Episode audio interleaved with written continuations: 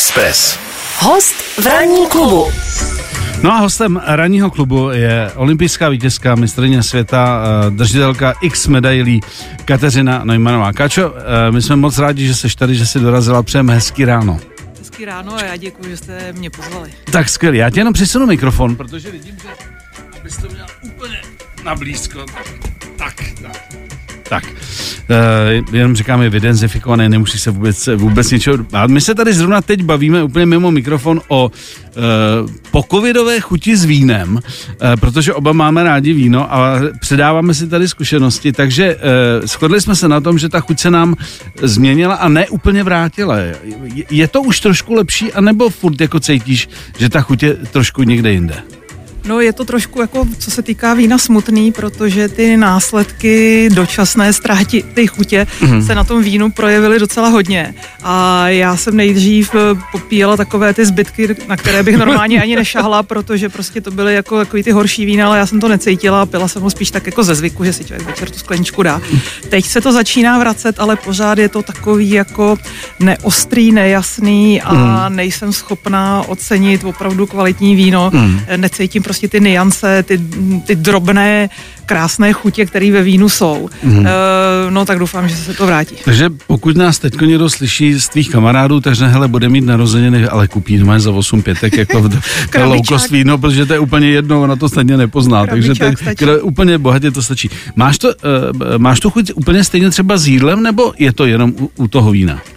No, je to u všeho jiné. Eh, necítím třeba, jestli jsem dosolila polívku, rejži mm. a tak. Už samozřejmě poznám, jestli jim maso nebo brambory, to ze začátku bylo úplně jedno, mm. ale je to prostě, jednak je to každý den jiný, mění se to a u každého jídla jinak. Takové ty mdlé, nevýrazné chutě, tak ty zatím teda jako moc nevnímám. Moc nevnímáš. Já se ještě vrátím k tomu vínu, protože vím, že e, máš velmi blízko e, k Itálii. E, máš e, nejradši italský vína? Nebo je ti to jako ne jedno, ale řekneš jako když jakýkoliv regiony. Někdo třeba nemá rád Chile nebo nemá rád Argentínu a tak dále. Hmm. Tak jestli, jestli máš, jestli, jestli jsi naprosto vyhraněná v tom, anebo jestli ráda ochutnáváš jakoby věci, které si třeba předtím nikdy neskusila. Nejsem vyhraněná, ráda ochutnávám, takže když mi někdo bude chtít donést to víno, tak nemusí jen z Itálie, ale je pravda, že v mém sklepu, sklepě a vinotéce výrazně převažují italská vína, mm-hmm. ale je to především díky zdrojům, které tam mám a těch možností. Takže Trentino? Uh, No, Trentino samozřejmě je jakoby region nám hrozně blízký, sportovně, lyžařský a tak dále, takže odtaď určitě mám vín hodně. Na druhou stranu Itálie skýtá více na jich celou řadu zajímavých a světových vín a tak, takže zdaleka nejenom Trentino, ale je pravda, že tam já mám zdroje a odsaď těch vozím vín hodně. No. Eh, vzpomněla by se, jaký nejlepší nebo nejdražší víno si kdy ochutnala? Eh, no tak eh, určitě jsem pila hodně staré šampaňské vdovy Klikotovi, jako to byly nějaký ročníky 68, něco takového, takže, hmm. takže jsem opravdu ochutnala hodně jako hm, hodně staré a asi hodně drahé šampaňské, ale um, i tam, i, i co se týká červených vín, Brunello de Montalcino, Barolo, uh-huh, uh-huh. taková tahle ta vína, tam jsem také ochutnala hodně jakoby zajímavé ročníky, ale přiznám se, že já už se nepasuju na tak velkého znalce vína, abych docenila tyto jako super drahé. Ty, jako ty, ty niance uh, Tak to prostě um, jsou spíš jako pro mě zážitek, než víno, po kterém bych toužila ho pít nějak často, to je spíš o tom zážitku pro mě. Uh-huh, Dávají ti hodně lidi jako dárek víno, eh, co, co víš, že, že to máš ráda? Uh, tak já si myslím, že to je takový evergreen, uh, že ho dostanu i od lidí, kteří to neví, že ho mám ráda, uh, ale ale jo, hm, jako dost často se stává, že po různých akcích, narozeninách a tak dále nějakou dobu jsou zásoby Je to v klidu, nemusíš to doplňovat, nemusíš to, nemusíš to vozit. Ranní klub klub. Hostem dnešního ranního klubu je olympijská legenda Kateřina Neumannová. Narodila se v Písku přesně rok po Jaromíru Jágrovi. Od roku 1991 byla profesionální sportovkyní a hned převezla stříbro z juniorského šampionátu. V dospělé kategorii připra, připra, přidala dva bronzy, stříbro a dvě zlata z mistrovství světa a šest cených kovů z olympijských her. Tou poslední bylo zlato v Turíně po dechberoucím finiši závodu na 30 km volně. Do cíle ke se přispěchala slavit i malá dcera Lucinka. Kateřina je první českou sportovkyní v historii, které se podařilo zúčastnit letních i zimních her. V Atlantě 1996 se zúčastnila soutěže na horských kolech. V tomto sportu má navíc doma evropský bronz. Chybí něco? Chybí, eh, ale nejsem z toho nějak jakoby smutná, nepovedlo se mi nikdy vyhrát celkově světový pohár. Takže eh, ano, takže nejseš vítězka eh, svět, světového poháru. Byla jsem nejlépe druhá, myslím. No. Mhm. Tak ale to by Kateřinu zase nebral jako, tak jako, že, jako asi jo, asi by to do té sbírky šlo, ale když se, já jsem se díval na ten výčet medailí, takový to 4-1 něco, tak to je neuvěřitelný, tak jako, ale jinak spokojená. Jo, tak já jsem eh, sportovní kariéru skončila opravdu jako spokojený sportovec, který si splnil své sny a který prostě tak nějak jako tu kariéru uzavřel mm-hmm. a skončil hlavně v okamžiku, kdy skončit chtěl. Mm-hmm. Takže nebyly tam žádné že musel. Ty, tak, že musel, anebo že mu to už nejde, anebo že je špatný. Já jsem prostě hmm. skončila jako mistrině světa, řekla jsem děkuju a e, bylo to s vámi fajn. Takže e, vlastně řekněme ideál rozloučení proběhlo, e, tak jak to u sportovce má být, že vlastně z vlastní vůle řekne, bylo to krásné a bylo toho dost. Přesně tak, ale to je rozhodnutí každého, kdy ten okamžik nastane. Mm. Já jsem vlastně se loučila jako mistrně světa, mohla jsem další odhaden dvě, tři sezóny, kdyby sloužilo zdraví, eh, ještě třeba medaile sbírat ale mm, já už jsem jakoby necítila, že by mě ten svět, v kterém jsem žila, naplňoval. Já už mm. jsem mhm. prostě věděla, že lepší nikdy nebudu mm. a prostě už jsem říkala, že je na čase se začít věnovat ludce a mm. třeba něčemu jinému. Eh, jsou sportovci, kteří se rozhodnou to prostě dotáhnout až do okamžiku, kdy jsou schopni ještě jakž takž jako být na tom vrcholu mm. nebo nějaké světové špičce, ale už to třeba trošku ta kariéra jde dolů, ale to je opravdu rozhodnutí každého jeho vlastní. Mm. Já když jsem tady říkal Michal Michalovi, že dorazíš, tak eh, tam padla věta, něco pověsila uh, liže na hřebík a říkám, tak lepší to by se zdivil, protože jsem eh, naháněl a byla na běžkách. takže, takže kolikrát do měsíce tě můžeme odchytnout na lyžích? Eh, já jsem klasický víkendák. Hmm. To, že jsi mě odchytl na lyžích v pátek, to byla náhoda. Já jsem si i vlastně částečně z nějakých pracovních důvodů na Šumavě vzala dovolenou, takže hmm. jsi mě naháněl v pátek a byla jsem na běžkách, ale jinak klasika prostě v pátek odpoledne směr Šumava, víkend strávím na Šumavě, úplně se jako zruším fyzicky, Jasně. protože každý den kolem tří hodin brázdím Šumavu, pak se z toho do středy léčím a začnu se těšit na další víkend. Na další víkend. Eh, kolik eh, naběhneš? Eh, aby tě to ještě jako bavilo, že ne, že někdo řekne, hele, dáme 50 nebo 70, eh, kdy tě to ještě baví a kdy už řekneš, no tak já to teda dojedu, když už jsme si to řekli, eh, kdy je to ještě zábava? No právě, že já si strašně vážím toho, že můžu, ale nemusím. Mm-hmm. Jo, to znamená, že jsou dny, kdy mě to baví tři, tři a půl hodiny a někdy prostě zjistím, že za hodinu a půl, za dvě už prostě to není ono, otočím se a jedu domů. Takže já se opravdu cítím, eh, pardon, já se řídím podle svého pocitu a um, je to to nejcennější, co vlastně po konci kariéry mám, že mě to pořád ještě baví, mm-hmm. ale nemusím, nikdo mi nemačká stopky a řídím se podle svého pocitu mm-hmm. a mhm. ten je každý den jiný, záleží samozřejmě na počasí, na sněhu, eh, jak se zrovna cítím, takže když je modré nebe a na Šumavě půl metru upraveného sněhu, tak prostě po třech hodinách je milý to jít domů, mm. ale někdy prostě říkám, hele dneska ne, tak jdu domů a jdu si uvařit dobrý čaj a koukat se na televizi mm. a sportovat tu televizi. Uh, ty jsi říkala vlastně, že jsi nejlepším skončila nebo kdy si chtěla. Eh, když jsou tam ty momenty během té kariéry, kdy třeba s tím chceš seknout a už toho máš opravdu plný zuby, užila si výraz mačkání stopek a tak dále, eh, co tě vždycky jako vrátilo třeba zpátky, když jsi měla tyhle ty myšlenky, co byl ten moment, si řekla, ne, já to ještě dám, já to ještě zkusím, nebo ještě chci něčeho dosáhnout, byť už třeba mám za sebou úspěchy, ale si chci to ještě dotáhnout. Tak samozřejmě člověk musí vyhodnotit uh, momenty, kdy se vám nedaří, ale kdy to má nějaký objektivní důvod a kdy to je prostě dočasný, kdy buď byl člověk nemocný, nebo něco se prostě stalo, nedaří se mu, ale stojí za to bojovat a vrátit se. Ale pak jsou samozřejmě momenty, kdy už se ta kariéra nějakým způsobem láme a už jako není úplně cesta zpátky. Já měla to obrovské štěstí, nebo možná smůlu, nevím, když jsem byla docela malá ještě, tak mě doktoři na nějakou dobu sport zakázali. A já jsem pochopila a poznala, jaké to je, když člověk sportovat chce, má sport rád, chce se mu věnovat vlastně mm, jako ze 100% a nemůže. Takže já, i když jsem potom později v kariéře zažívala samozřejmě horší roky a těžké chvíle a, a prostě naštvání a zklamání a vyčerpání, tak jsem prostě pořád věděla, že bych bez sportu být nechtěla.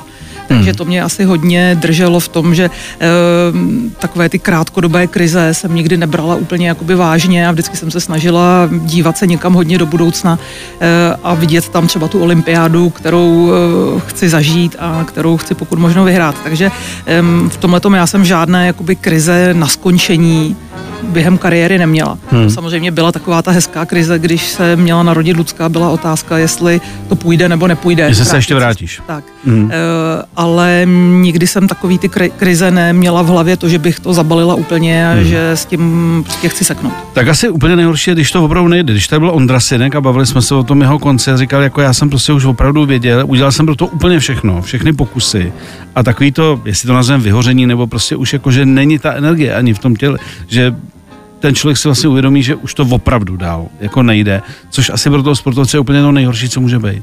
Kdyby, když chce a ono to už prostě nejde.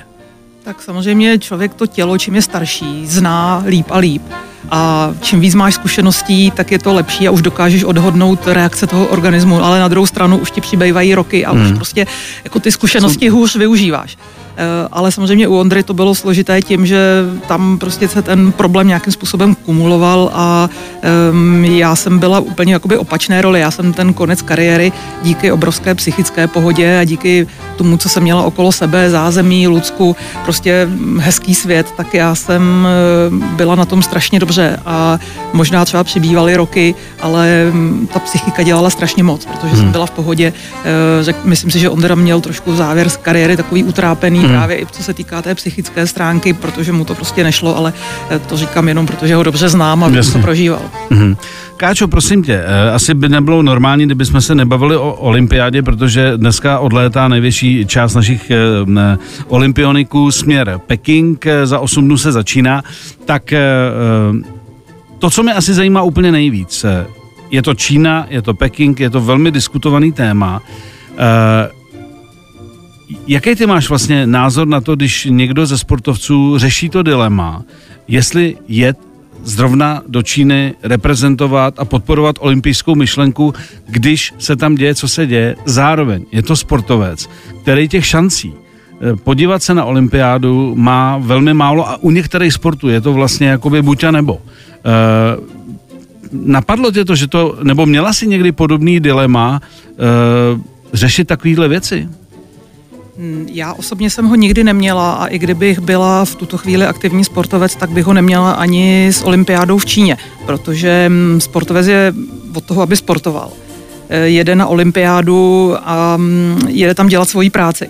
A já jsem eh, vlastně součástí i dění okolo olympijského výboru a mě osobně ty diskuze olympiáda v Číně ano nebo ne vadí ne jako z pohledu toho problému, který hmm. já samozřejmě respektuju, vnímám a e, souhlasím s tím, že, nebo nejsem samozřejmě zastáncem režimu, který tam panuje, ale mně přijde škoda, že se to diskutuje ne teď a ne ve chvíli, kdy se ta olympiáda jako volila. Hmm. O, o, kdy se o tom rozhodoval? Tak, e, vlastně olympiádu, je, no, přidělení olympiády řeší relativně jakoby široký, skup, široká skupina lidí, která hmm. je napříč různými zeměmi a proběhlo to někdy 6 nebo 8 let zpátky. Hmm. A proč ta diskuze neproběhla tenkrát?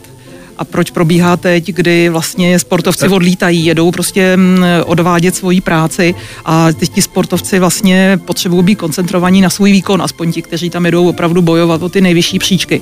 A já si nedokážu představit, že by byla sportovec a měla jsem odpovídat na tento typ otázek, mm. jestli tam mám jet, nemám tam jet. Já prostě, e, tahle diskuze pro mě měla proběhnout výrazně dřív. Režim se nezměnil navíc. Tak. Je, to, je tam, je, je, je, je furt stejný.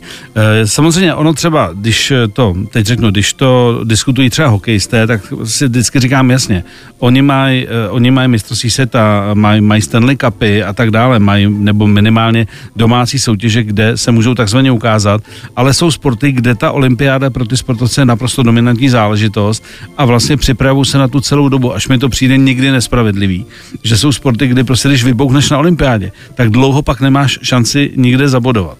A vlastně v tu chvíli ještě na tu psychiku ten tlak, mám tam jet, nemám tam jet, mám reprezentovat, nemám reprezentovat, je, je podle mě jako dost těžký. Já jsem přesvědčená, nebo mm, že je strašně málo sportovců, kteří by takto přemýšleli. Eh, Sportovci v individuálních sportech, přesně jak ty říkáš, eh, možná tenis, golf, hokej, to jsou možná sporty, fotbal, kde ta olympiáda není až zas tak dominantní, ale ve všech dalších sportech stojí olympijská medaile výrazně, výrazně výš nebo nejvýš eh, a jsou sporty, menší sporty, které díky olympiádě třeba přežívají další čtyři roky, co se týká nějaké um, povědomí u lidí, když jsem se bavila s Davidem Kosteleckým, střelci, ty samozřejmě z úspěchu na olympiádě žijí další no vlastně čtyři roky, co se týká podpory celého hmm. tohoto sportovního odvětví. E, a myslím si, že vě, většinu nebo mm, jako drtivou většinu sportovců tyto diskuze spíš obtěžují, protože oni se potřebují sou, jako zaměřit na výkon a, um, a diskutovat, jestli prostě tam olympiáda být měla nebo ne. To opravdu není jejich práce. Oni musí věnovat svoji energii sportu a um, odvést tam co nejlepší výkon, který, což bere všechnu energii. Hmm. Když se teda bavíme o tom, že dneska uh, naše výprava odlétá, vlastně byla ta hlavní část, uh, u koho bereš jako, řekněme, výraz tutovku, že by tu medaili určitě měl přivízt a že je to taková vlastně v uvozovkách povinnost. I když říct povinnost u zlatých, stříbrných, bronzových medailí je vždycky jako ošemetný, ale, ale kdo si myslí, že, že to má skoro na tuty? ale tak já jsem to zažila, takže říct, že to má někdo na tuty, prostě nejde a nikdo to nemá na tuty a všichni mají na startu nulu a všichni tam budou mít soupeře, kteří také trénují a připravují se, ale a chtějí to, e, a chtějí to takže e, to, to je jako věc, kterou bych takhle určitě jako o ní nemluvila, že to má někdo na tuty, samozřejmě. Dobře, kdo má víme, tak víme samozřejmě, že má obrovskou šanci Esterka Ledecká, obrovské zkušenosti má s olympiádama Martina Sáblíková, bohužel Evka Samková dopadla, jak dopadla. Takže toto byly vlastně naše tři největší, hmm. no, tři největší hvězdy zimních sportů. A ti mají k medailím díky své dlouhodobé výkonnosti určitě nejblíž, ale že by to byla pro někoho tutovka, to já bych si vůbec netroufla říct. Mm, tak jako eh, Češi to tak mají, že když jeli hokejisti ve, ve zlatý éře na mistrovství a přivezli eh, jinou medaili než zlatou, tak bylo zle, že jako prostě najednou nebyl plný staromák, najednou nebyli plný hospody, oni jsou druhý, třetí, no tak dobrý, jako, jako fajn. My jsme v tomhle tom jako podle mě, podle mě velmi přísní fandové a i takový to cítění jako sportovní si myslím, že kolikrát je trošku vedle, že vlastně si, si ty lidi neuvědomějí, že být třetí nebo někdy i čtvrtý je vlastně jako super výsledek. No a já myslím, že u toho hokeje to teď zrovna vnímáme a docenujeme to, že když jsme no, vzali medaile um, a někdy byla zlatá, někdy byla v uvozovkách jen bronzová, takže to byl furt úžasný výsledek, protože v současné době, co bychom za to dali. Hmm. Že jo? E, vraťme se teda do Pekingu. Jak si myslíš, že to Číňani zvládnou? E, Takhle, máme tady samozřejmě koronavirovou dobu a to je prostě pro sport a pro sportovce průšvih, ale já jsem přesvědčená, že pro diváka u televize to bude olympiáda s krásnými sportovištěmi která bude prostě připravená s precizností Aziatů, kdy eh, v Ázii, ať už to bylo v minulosti Korea, Japonsko, teď Čína, takže ta olympiáda bude připravená určitě po té sportovně technické stránce výborně. Eh, samozřejmě peklo bude, budou ta testování a eh, teď opatření, doletět opatření celkově. a samozřejmě především ta cesta tam, protože všichni víme, pokud se na to podíváme objektivně, že to, že člověk nastoupí do letadla negativní, neznamená, že z něj negativní vystoupí. Takže Eh, a nikdo tomu nemůže stoprocentně zabránit, aby se něco takového nestalo. A to samozřejmě je obrovský tlak na psychiku.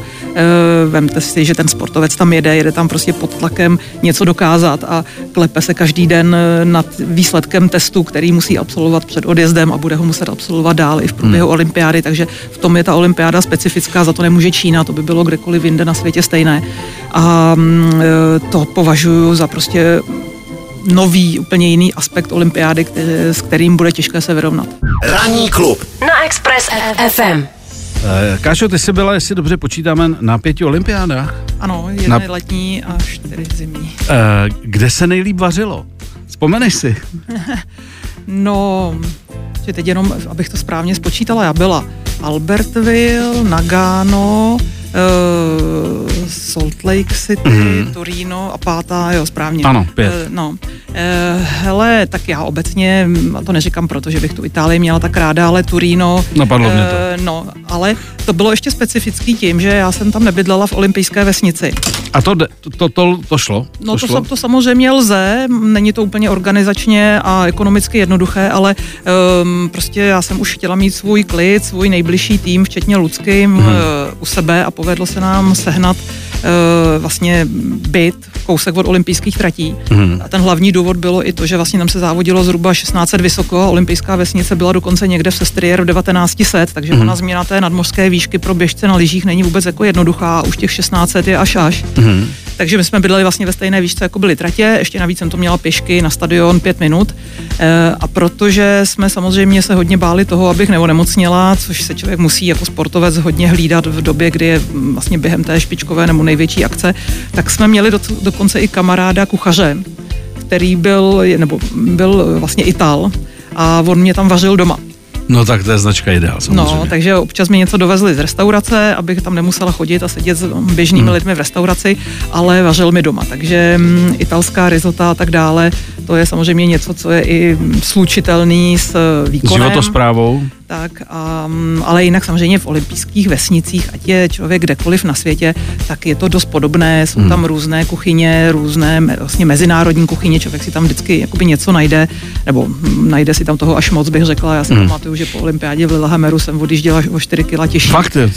No to bylo ale spíš tím, že posledních týden olympiády já už jsem nezávodila, hmm. uh, už jsem měla prostě po těch, svých, uh, po těch svých závodech a ještě jsem tam týden byla, samozřejmě žili jsme jako tím společenským životem a o půlnoci mekáč, že jo, Jasně, a tak dále. Asi už to jede. Tak, takže ten, ten závěr olympiády, tam jsme tomu dali na frak, ale hmm. uh, jinak si myslím, že se stravou na olympiádě, ať je to jakákoliv olympiáda, není problém. Tak ono se to strašně zvedlo, protože já jsem se nedávno díval, byl dokument, a tam říkal Karel Poborský, že když přišel uh, do Manchester United, takže bylo normální, že vlastně ty, ty hvězdy přišly ráno a ještě, že tam vždycky byla nakrájená slanina, měli tam normálně vlastně tu anglickou snídaní jakoby a šli ještě s houskou jako na hřiště. Říkal, to už dneska je úplně mimo, to prostě dneska tam jsou týmy lidí, kteří prostě mají připravenou stravu svačiny a tak dále, všechno to někdo hlídá, on říká, ale v té době, kdy jsem tam byl já, tak ty hvězdy tam opravdu takhle jako normálně fungovaly, tam byl prostě nějaký bacon, tam byl nějaký vejce a prostě oni ještě nazovali kopačky a házeli to do sebe před tréninkem.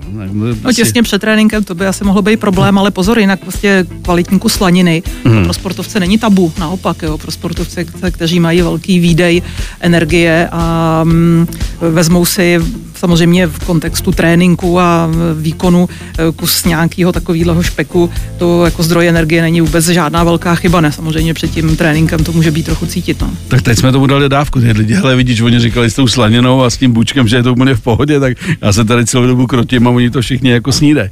No ale že, že, se to hrozně posunulo, prostě v tom vnímání vlastně té stravy a všeho, takže e, asi, asi dneska už vůbec není co řešit, že prostě všude je to na té úrovni, jako je, na jaký to má být. Jo. Ale já jsem zažila i to, že moje ruské soupeřky snídali ráno před závodem kaviár.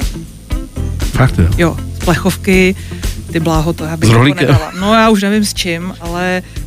Um, s brioškou spíš teda. Na, na mé první olympiádě v Albertville jsem běžně viděla Elena Velbe, pozdější olympijská vítězka, mnohonásobná mistrně mm. světa, normálně vepřový žebírko míchaný vajíčka. Mm takže ono prostě co národ, Hele, a když jsme, kdy, kdy, když jsme u toho, uh, to je docela dobrý téma. Uh, myslíš si, že když ten člověk opravdu jako je dobrý, je trénovaný, má to takzvaně v sobě, ještě má talent, že si může dovolit prostě v podstatě jakoby fungovat normálně i na té stravě, že, že se to možná někdy až jako přeceňuje, nebo je to fakt už tak jako vyhypovaný, že, že prostě když jako nemáš přesně v kalorických tabulkách a tak dále, to tip že, že, že ty úspěchy nemůžou být musíme rozdělit sporty. Teď mě rychle napadá skok na lyžích, kde prostě ty kluci musí být extrémně leh, lehčí, lehký. Mm.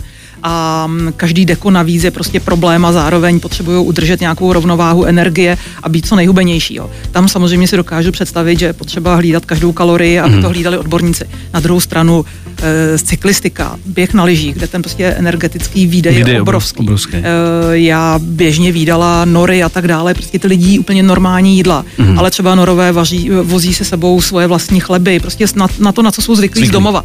Jo, tam jde o to nenabourat nějaké stereotypy, to v čem Mhm. člověk žije třeba od dětství nebo je zvyklý, tak najednou okolo závodu, když přijedete, kde prostě to jídlo je třeba jiný, tak um, ten organismus zbláznit tím, že jíte úplně něco jiného, Hmm. ale uh, my jsme opravdu nejedli žádnou kosmickou stravu. Já si pamatuju na Tour desky, když Petr Havlíček furt za mnou běhal se štrůdlem a říkal, prosím tě, dej si ještě něco sladkého, protože ten výdej byl Je větší než to, co jsem byla schopná do sebe dostat běžným jídlem a pořád se to něčím doplňovalo.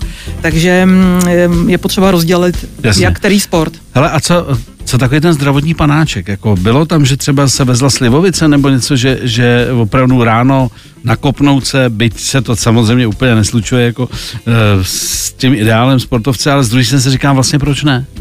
Tak to jsem úplně jako nezažila. Já když budu mluvit za sebe, tak v tom pokročilejším věku, to znamená v té závěrečné fázi kariéry, jsem už občas si dala večer, i když bylo třeba před závodama, tak jsem si dala decinku toho červeného, mm. protože prostě ta pohoda a ta hlava pro, to byla už pro mě důležitější eh, než eh, nějaký stres z toho, že jsem udělala nějakou drobnou chybu. Jo. Jasně. Samozřejmě, že jsem se, pardon, ale nespráskala jak pes, eh, když jsem druhý den večer měla buď trénink nebo dokonce závod, ale prostě dát si něco na pohodu, co člověku udělá dobře a uvolní si hlavu a cítí se dobře, je někdy jako lepší, lepší než, než se stresovat nějakými přesně, Jasně. Já jsem si lízla tady, ježíš, to jsem tomu dal. OK, máme tady dvě neplánované káčo věci. Za prvé zdravíme Ondru Simka, který nás teď poslouchá. Čau Ondro.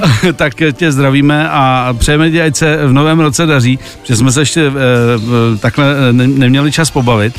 No a ta druhá věc, že jak jsme tady e, sumarizovali ty olympiády, tak e, naši posluchači zjistili, že jsme tak jako trošku jednu olympiádu vynechali, ale to je ta letní. To znamená, že vlastně, ple, řekněme 5 plus 1, takhle to vychází. Šest, no. Takže 6. Vychází to naprosto přesně, 5 bylo tě a jedna byla ta, e, ta letní a v tom máš jako prima, takže, takže ještě jednou vlastně zpětně uh, musíme říct, že i gratulace tady k tomu, protože tím se opravdu jako uh, nemůže nikdo chlubit, že by řekl, já jsem byl i tady, i tady. No, já měla tu kliku, že jsem vlastně zažila zkrácení olympijského cyklu, že po Albertville 92 byl hned za dva roky. Lillehammer 94. Takže díky tomu těch olympiád je jakoby docela hodně. Uh, ale je to díky tomu i zkrácení cyklu, protože jinak bych se tolika asi nedožila. Hmm. Uh, tak vysvětlila jsi to diplomaticky, ale stejně je to obrovský úspěch, takže, takže OK. Uh, teď jedna věc, když eh, spousta lidí má prostě představu, že ty sportovci, když jsou někde a takzvaně dojezdí, dotrénují, že mají vlastně spoustu času a co tam jako děláte. Eh, Když jsi byla v, tý, v tom úplně největším eh, období toho tvýho úspěchu a dávala jsi tomu úplně všechno, mě- měla jsi tam jako vůbec čas na to, ale hele, večer si skočím tady do kina, že tady je třeba kino, nebo je tady dobrý koncert, já nevím, ty plácnu v Innsbrucku, e, jdeme tam, nebo na to vůbec jako není hlava. Eh, Za B je správně. No. Hmm. A to je možná čas na úplně mm, těch posledních jarních závodech, kdy sezóna končí, ale ani to jsme nedělali. Eh, Prostě skončí závody, házely se tašky do auta, případně do letadla, cestovalo se buď zpátky domů, anebo na další závody. A prostě člověk je po těch závodech hodně unavený a potřebuje se zregenerovat a připravit se na další. Když jsem potom už měla Lucku, tak jsme samozřejmě pelášili domů, protože když jsem třeba jela na závody jenom na víkend, tak jsem jí sebou nebrala a chtěla jsem se rychle vrátit zpátky. Takže mm, zůstávat na závodech a užívat si tam eh, toho města nebo toho daného místa, to prakticky vůbec nešlo. Navíc u, u nás, my jsme nezávodili ve městech, my jsme většinou Hmm. byli někde v horách a tam většinou nic nebylo. No tak to je jasný, tam bylo už možná tak asi eh, Štokholm, festivalu není. Štokholm, Oslo, jsem tam nějaké větší město, ale spíš to byly horská městečka a vesnice. A uměla se, když teda už ten čas byl, uměla ty se sama, že někdo s tím má problém. Jak je zvyklý být třeba furt v kolektivu a sama se zabavit, jakože teda mám to volno, já si to nějak užiju, budu si číst nebo se budu dívat, eh, dneska se může dívat na tabletu, na filmy nebo něco podobného. Jestli třeba si s tím ty někdy měla problém, co já budu dělat, nebo naopak si říkala zaplať pámbu, já si to ty tři hodiny nebo kolik mám si vyplním úplně s přehledem. Nepotřebuji jako společnost. Já jsem byla zvyklá být hodně sama, řekla bych až moc sama, hmm. protože jsem i během přípravy e, byla vlastně hodně individualista, trávila jsem čas jenom se svým trenérem, takže pro mě být sama byl víceméně standard. Hmm. Ale je pravda, že mm, jsem docela dlouho, mm, vlastně v začátku té kariéry ještě studovala, takže dokud jsem studovala, tak jsem volný čas samozřejmě vyplňovala i učením. E, potom zase v té závěrečné části už jsem měla Lucku, takže to jsem jako Maminka, volný čas jasně. měla vyplněný až až. A to období mezi e, v době mojí kariéry tam ještě samozřejmě ty technologie nebyly takové jako teď, takže já jsem hodně vozila knížky, nějaký časopisy a prostě takové jako běžné věci, ale on opravdu člověk mezi tréninkem většinu času proleží, prospí a my jsme trénovali v celku standardně dvoj až třífázově. Takže ono vlastně jako ten čas mezi tím tréninkem je jenom o tom jídle a o trochu se odpočinku. Maximálně ty večery byly volný. No. Hmm.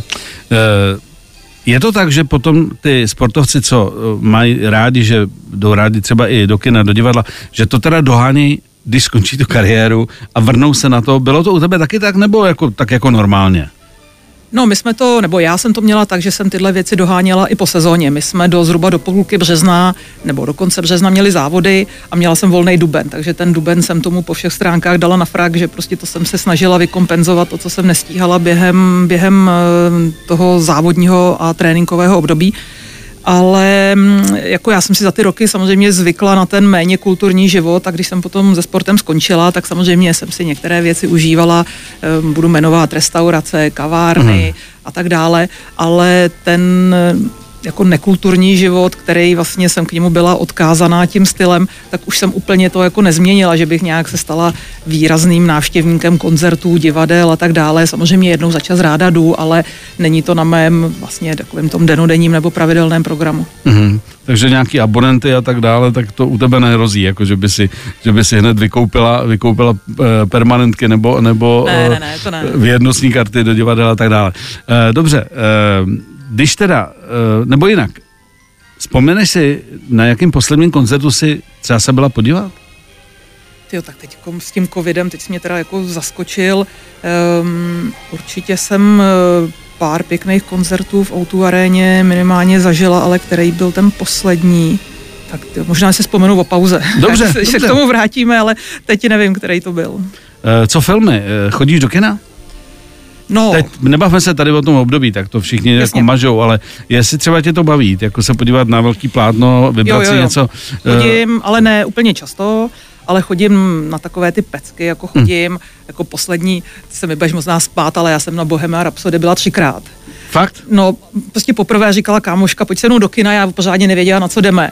Byla jsem z toho tak vyřízená, že jsem pak šla s kamarádkou ještě mm. jednou, abych jako to trošku nasála a pak jsem říkala, hele, takovýhle film by mohla vidět i Lucka. Takže potřední. Eh, takže jsem říkala, hele, pojď do kina, byla jsem zvědavá, jak vlastně úplně jiná generace To vezme takovejhle film a byla jsem nadšená z toho, jak to i s ní zacloumalo. Mm. Takže třikrát na, na Queenech. Tak. Kateřino, já jsem dneska, když jsem projížděl si ráno tady v rádiu věci, co, co mě zajímaly, tak na mě vypadla uh, fotografie uh, na jednom serveru tvojí dcery, která taky sportuje. Uh, jak jsi to vlastně řešila? Protože já si pamatuju, že jsi hrála tenis, jestli se nepletu, a teď jsem viděl atletika.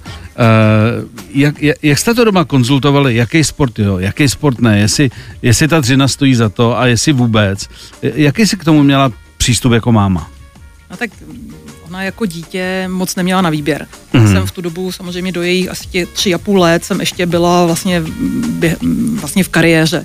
Takže jsem jí sebou vozila, takže v zimě ťapala někde na dětských lyžičkách, v, zim, v létě e, začala trojkolkou, postupně kolem, že jo. Takže vlastně tak nějak jako přirozeně sportovala tím, že byla vedle mě, naučila se velmi rychle lyžovat, ale tím, že jsme se vlastně po konci mé kariéry odstěhovali do Prahy, tak bylo jasné, že zimní sporty ne. A ona tak nějak jako i podvědomě, přestože byla malá, neměla z toho rozum, tak se vůči ním jako vyhraňovala. Bylo hmm. vidět, že i když z toho neměla rozum, tak asi se chtěla vyhnout tomu dělat stejné věci jako máma. Hmm. Takže něco jiného. No a když jsme začali žít v Praze, tak já jsem jí prostě šoupla na všechny sporty, které jsme měli okolo baráku. E, Tenis, gymnastika, atletika, ona prostě každý den chodila na nějaký kroužek hmm. a já jsem chtěla, aby byla všestraná a dělala toho co nejvíc. No a vlastně dlouho e, obíhala tyhle ty kroužky, chvíli vedla gymnastika, pak chvíli zase jiný sport. No a pak jednoho dne po nějakém focení, kam jsem jí vzala a viděla se tam s Petrou Kvitovou, tak řekla mami, já chci hrát tenis a udělej mi k tomu, nebo udělejte mi k tomu podmínky. A tenkrát už to myslela dost vážně a už si do toho moc jako nechtěla nechat mluvit. Mm. Já jsem sice jako si myslela, že to asi nebude úplně ta správná cesta pro ní, pro její talent, k, pro to, co ona, na co je jakoby m, mm, i biologicky stavěná, ale prostě hrozně chtěla tenis, tak já jsem říkala, ať dělá to, co jí baví. Jasně. E, dlouho jsme ten tenis tak nějak jako s ním válčili e, a je to asi necelý dva roky zpátky, kdy prožívala z různých zdravotních důvodů takovou jakoby krizi a viděla jsem, že mám doma trošku jako nešťastný dítě, protože se trápila tím, že pořád jako se to nedařilo dotlačit tam, kam v tenise chtěla, i když ho hrála velmi dobře. Mm. No a já jsem tenkrát zkusila jí jako hodit takový to laso, jestli ještě není třeba čas to vyměnit. Aha. Eh, že není pozdě na spoustu sportů, že samozřejmě tenis tam se musí hrát úplně od malinka, ale jsou sporty, kde to není jakoby nutný. No a ona se tak jako zamyslela a bylo vidět, že se jí strašně ulevilo. Jo, mm, že je to vyřešený. No, víceméně jo, mm. ještě jsme pak eh, to spojili s diskuzí s Pavlem Kolářem, který ji zná jako mimi, od miminka mm. a samozřejmě jeho znalost a pohled na somatotyp člověka je velmi cený, tak ten, ten víceméně tuhle tu myšlenku podpořil nebo mm, podal jí taky pomocnou ruku v tom rozhodování. Zkusila atletiku a mm, teď je asi spokojenější, šťastnější v atletice, protože ten sport jí typologicky víc sedí. Mm. Chtěla by si vůbec, aby se něčemu, ať to je atletika nebo třeba ještě něco jiného, eh, aby se tomu věnovala jako na úplně vrcholový úrovni a byla takzvaný profik? Víš co, já když rodiče, ať, ať sportovci nebo nesportovci říkají, já nechci, aby dítě dělalo vrcholový sport, nebo naopak chci, tak um, prostě já tenhle ten vůbec směr nezastávám z toho důvodu, že uh, já jsem jí ukázala spoustu sportů, chtěla jsem, aby sportovala, protože si myslím, že sport je skvělý jako pro výchovu a, a pro zdraví a tak dále. Takže asi v rodině, kde jsem já, bylo jasné, že ona sportovat bude. Ale jestli ten sport jako vrcholově nebo ne, to už se musí rozhodnout i děti. Hmm. Uh, a jestli to já chci nebo nechci, já chci to, co ona. Já chci prostě, když ona... Byla já chci, aby byla šťastná okay. a dě, plnila si svoje sny a jestli její sny jsou spojený s velkým sportem, eh, tak je to i můj sen a budu jí v tom pomáhat a podporovat, ale ten vrcholový sport prostě nemůžete nikomu eh, jako pod, podsouvat a směřovat ho k němu, protože to už musí být rozhodnutí toho daného člověka, protože jinak to nedělá dobrotu. Hmm. Kačo, hodina je pryč, je to za náma, no, to, to hodně. Eh, moc díky, že jsi dorazila a hele, jednoduše, eh, ať se daří a budeme držet eh, našim, co dneska odlítají palce, ať prostě si to užijou a medaile jsou fajn, ale hlavně prostě ať se tam nikdo nezraní a ať se všichni vrátí v pořádku zpátky. Přesně, užijeme si olympiádu, užijeme si hezký sport a moc díky za čas. Taky, taky. Naším dnešním hostem byla Kateřina Neumannová. 7 až 10. Pondělí až pátek. Ranní klub a Miloš Pokorný. Na Expressu.